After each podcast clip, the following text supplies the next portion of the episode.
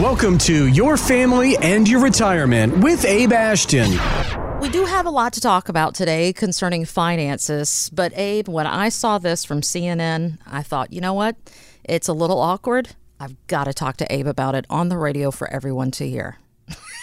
well, I, I, can't wait for this, and I don't even know what it is. So now you're going to catch me. Let's hear it. So, the fact that so many young couples have been cooped up inside with no place to go raises a very interesting question. Can we expect to see a coronavirus baby boom?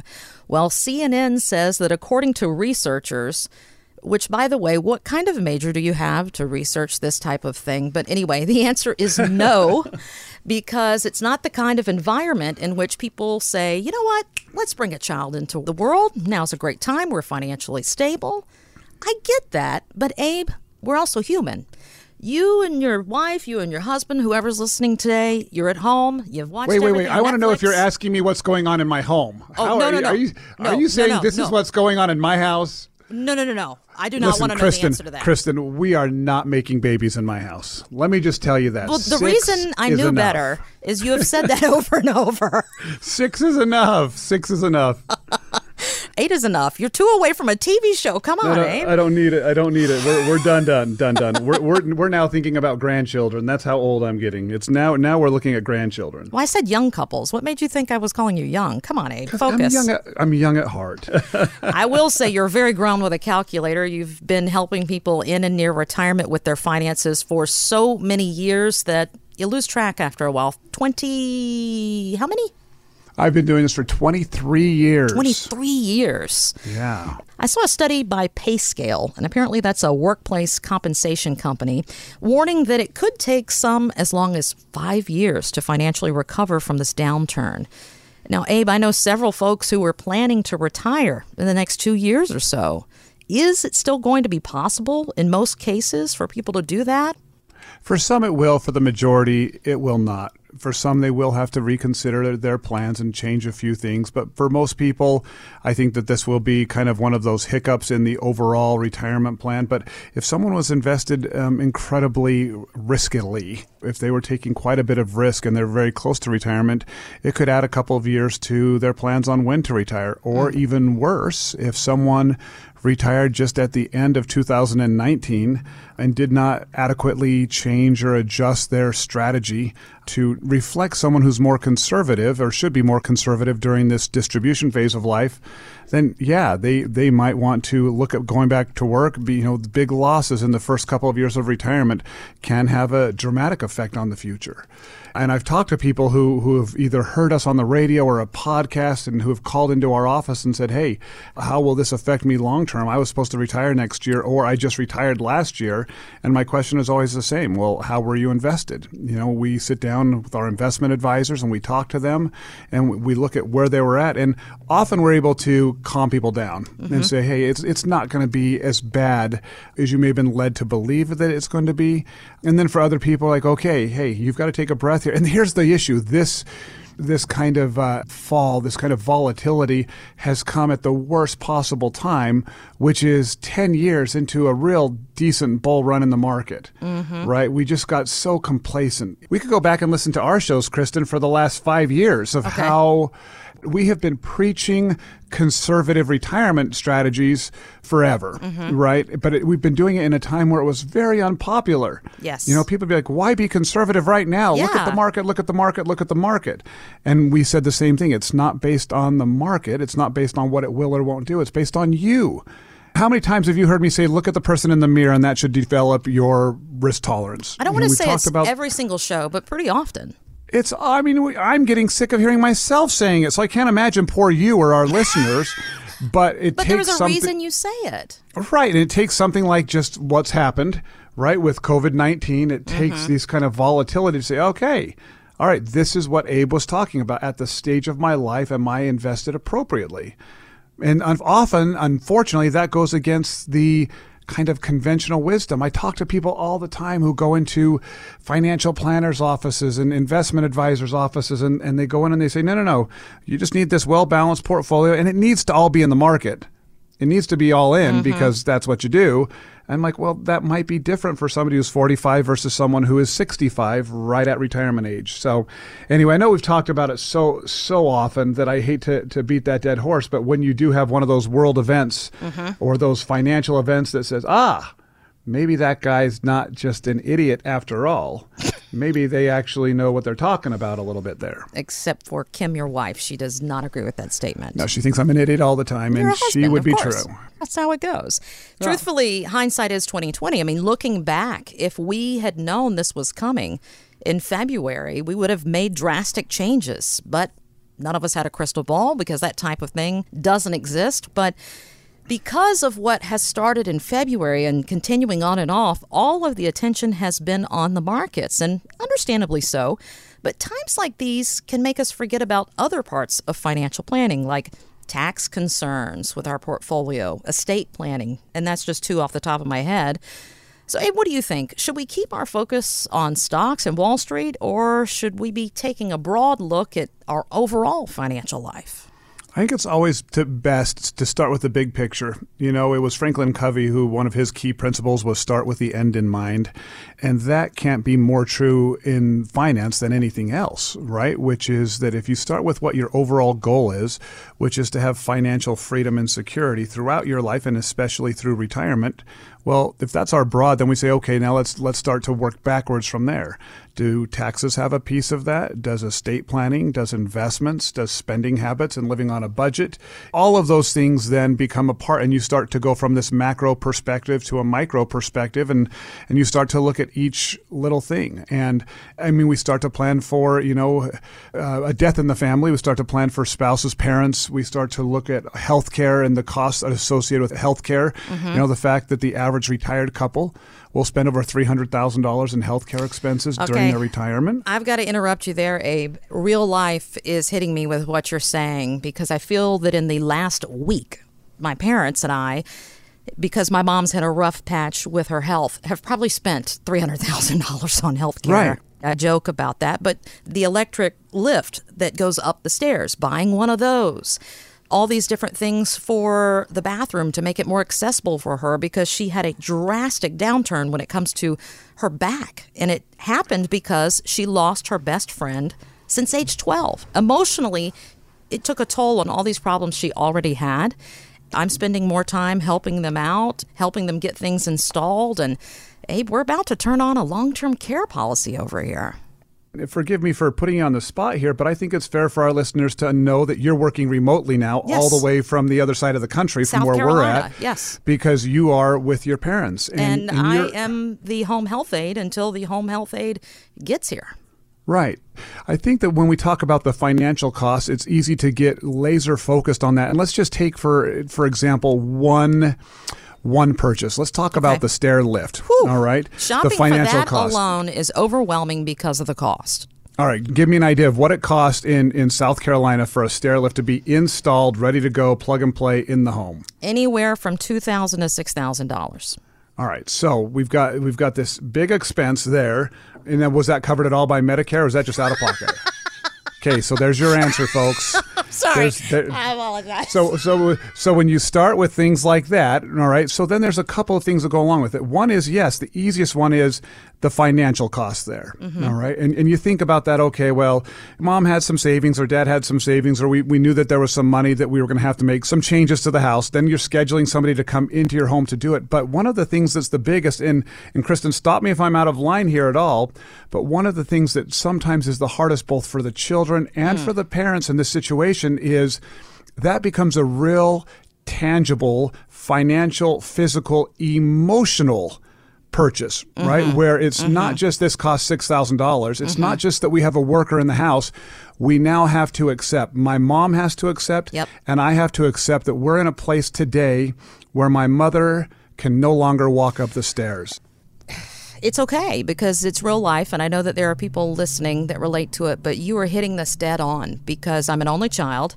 I'm pushing 40. I'm not married. It's just me and my parents in this type of situation and my dad has Parkinson's, hopefully having brain surgery in the summer so that he can move better to better help her. But because he has Parkinson's, that's why I'm here. He can't do all of this and it's so weird for me to help my mom stand up every time she stands up. It's so weird to be the cook in this house. It is so weird for me, Abe, to be making the decisions that the woman of the house makes. And this role reversal, because the financial stuff, that's easy, right? That's basic mathematics that we learn when we're in third grade about plus and minus and multiplication.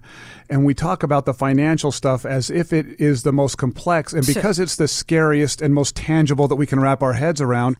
But when you realize and when you start to go through it, and unfortunately, you're learning and having this firsthand experience. And, and I've talked to so many dozens of people in my office where I've talked to the children, I've talked to the parents and the spouses supporting and, and caring for another spouse, understanding psychologically. And, and, and I'm no shrink here. I'm no, I'm just somebody who deals with what you're dealing with in conversations every single week. Mm. And it is different from one side of the conference table to one side of the kitchen table. And I respect and, and appreciate that. But preparing people for understanding that when you have the role reversal of I'm parenting my parents now, mm-hmm. I'm caring for them, and I'm looking for who's still in charge. Mm-hmm. It's one of the first things that kids tell me. And when I say kids, I'm talking about 45, 50, yeah. 60 year old kids when they lose their parent they're saying now that my parents are gone, now that my mom is gone, now that my dad is gone, or now that they can't care for themselves, I'm looking around like, who's in charge? Yes. Is it, it is really the me? weirdest moment when that happens.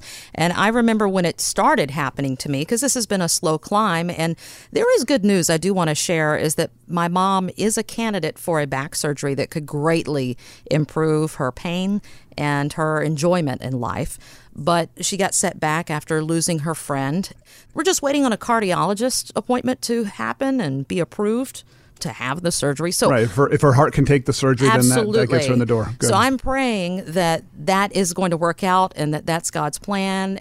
But of course, I have to think about the other option. Can okay. I be here forever? I don't know. You can't. You can't because you've got to live your life. And we're not going to get into all the statistics of how often the caregivers end up aging faster and have more issues than mm. those they were giving care for. There are all sorts, especially in memory care. Mm-hmm. I mean, that's not the conversation we want to have right now. But what I do want to talk about is this conversation to say, okay, knowing now what you could not have known even one month ago. Mm-hmm right? Or even two months ago, what would you tell Kristen, right? If you could go back in time and just say, if I could give any advice to Kristen two months ago, go back and talk to yourself, or six months ago, whatever that, before the defining time where you knew that the that you were really going to be in this and, and feel way overwhelmed and in over your head, how would you tell yourself to prepare emotionally, financially, professionally at work? What would you tell yourself? Well, I'm joking by saying this, but not really. I'm quite out of shape, and I am feeling that now that I am lifting and hammering things in and fixing things around the house and hauling things up and down stairs and doing all this cleaning at their home. So I would have tried to take better care of myself. Mom and dad have always said they want me to live their own life and, you know, they worry about themselves. But I will say I would have come home more often so that I was better in tune because on FaceTime you don't see these things. You don't see yeah. how immobile someone is unless they're walking. And who walks on FaceTime unless you're a teenager? yeah, so right. I would have been more in tune so that maybe I could have gotten a grasp on this when it wasn't an emergency maybe. I see. And I know you, and I know you're not out of shape, so it's interesting mm. that that mm. that that's one of those that quarantine things. Quarantine 15 is like for real. anyway. But here's my point with this: if we can't learn, and that's part of the point of why we do this broadcast, if we can't learn from one another if we can't share these yeah. experiences as they're happening real time and difficult. We had a client, um, a new client who happens to be the mother in law of one of my best friends. Hmm. Right. And this couple that I've known for the last 20 plus years, her mother um, came to us just about a year ago and just wanted to roll over her 401k from her employer. Okay. And because of her age and of being over 70 years old, we went very conservative, just in a fixed account with no market risk. And um, anyway, she got really sick this last year mm. and she ended up passing away first of all, whenever you're dealing with family and friends' money, as a professional and financial professional, you would say, listen, I treat everyone's money the same. Mm-hmm. However, the consequences of something going wrong with family and friends, you can look at and say, man, it would be much more dramatic to have to look a family member, friend, and say, oh, sorry, your mom's money is blah, blah, blah, you know, whatever right. happens. So we treat everybody the same, but personally, the consequences if you make a mistake might feel different. I would, I would imagine a surgeon feels yeah. the same way, right? right? When they're when they're saying, "Oh, operating on a stranger is one thing, operating on my best friend's son Yes. might feel a little differently." I would still do the same level of care, but if something went wrong, you'd take it that much more personally. Mm-hmm. Well, that's how I felt. But when she passed away, Jane, we'll just use Jane for, for our example here. Jane passed away, and um, it was uh, as I was talking to her daughter, one of our close friends, and her and her husband are very close friends of ours. She was saying, Abe, I feel like I'm in denial. Like she couldn't get into the hospital because of coronavirus. It, her, it was after a hip surgery that went bad, and, and her health. She never left the hospital after a hip surgery. Mm. I am so afraid of that in my world. she, she'd had some pre-existing conditions Okay. that were that were significant, Mm. and so but with this COVID nineteen, she couldn't even see her mom before she Uh, I've passed had away. family members going through that too. It's awful. Right. And and so to understand that, and then her, she said, "Well, one thought that came to my mind was, wow, what a terrible." And she said, "I feel like a terrible daughter, but I actually thought this." And and you should know that this family is financially secure. All right, Okay. this younger couple, our friends, they're financially secure. But she said, "I thought, oh man, what a terrible time to die for my mom's retirement accounts." The market's just all gone down. She knew that her mom had moved her money over with us, and she'd referred us to her to us. But she thought, oh, I couldn't have been a worse time financially. Here it is. She just passed away while things were at the bottom or near the bottom. And I said, oh, oh, we actually had taken your mom's money and we had moved it all to fix. She was just too old to have any risk. And she was like so grateful and so happy because she realized that her mom that was not one of the things she was worrying about this last mm. couple months. Mm. Now we had the granddaughter and grandson up at the house this weekend as friends, and we were talking with the granddaughter of this client of ours, and she was talking about, yeah, I miss my grandma. It doesn't feel real because we haven't even had any sort of a, A funeral or anything, funeral or any sort of arrangements right now because we can't get together and so it doesn't feel like there's any closure It's so but at the rough. s- but at the same time, my grandma wasn't really the same grandma the last year. Right. She was in pain. She was a different person. Mm-hmm. And so having these types of conversations out loud and saying, okay, what is the emotional cost? What is the physical cost that you just mentioned? How do we talk with one another about this very difficult topic, mm-hmm. right? Which is death, our mortality, our health, and our ability to get around. It is a part of our reality. It's part of this human experience. It's part of what we learn as being a part of this life. But if we can't talk about it in a frank conversation with one another, certainly you and I, we get to mm-hmm. have these conversations Yeah. regularly Well, and we've But- been friends for seven years here. for a long time. Yeah. Right. And so, but to be able to also say, how do we tell one another, and how do we tell one another to have those conversations with your kids, with your grandkids, with your parents, with, you know, to be able to have those conversations before they're happening so you can say, listen, if it comes to a long term care facility, even before you're ready, I want you to put me there. You know, do not do this for me no matter how much you love me. I do not want to be in your home. I have a lot of clients who feel that way. I talk to mm-hmm. people all the time who say, well, I have a lot of people say, take me out in the desert and shoot me. that, and that's always the joke. Nobody wants that, but everybody wants that, right? At, at a mm-hmm. certain level of incapacity. Mm-hmm. But to have a conversation that you can tell someone, take the burden off of a daughter, right? And to say to Kristen, just so you know, I don't want this to be a decision you have to make. So if this, then that, right? And I know you're not at that point Right. with your mom yet, but if your mom tells you, because she is still able to communicate with you mm-hmm. clearly, even though physically her body is very in a difficult situation, for her to be able to tell you, what does that look like for you, mom? When is the right time in your mind? And parents will always say sooner than kids are, are willing to. Yeah. But having those conversations and say, what does that look like? And what are you comfortable with? If you cannot act for yourself, if you're no longer thinking clearly, if your mind starts to go the way of your body, what do you want me to do? And take that counsel seriously and be willing to have those conversations as hard as they are. Well, I'm Kristen Charles, and it is time for me to go downstairs and have a conversation with my parents. And I appreciate the insight, Abe, and you letting me share today with all of our listeners. And hopefully, listening today, you get something out of this. Maybe to have those conversations in advance, or to know that putting that burden on yourself to be careful with it and don't stress yourself out as a caregiver, but also be lucky enough to work with people that give you grace, like Abe. Thank you, everyone, for listening, and especially to Kristen today for Aww. sharing some very personal details. I know it helps. There's going to be people that you helped today, Kristen, by being so vulnerable. So thank you for that. Find out more at ashtonwealth.com. Any comments regarding safe and secure investments and guaranteed income streams refer only to fixed insurance products. They do not refer in any way to securities or investment advisory products. Fixed insurance and annuity product guarantees are subject to the claims paying ability of the issuing company and are not offered by retirement wealth advisors.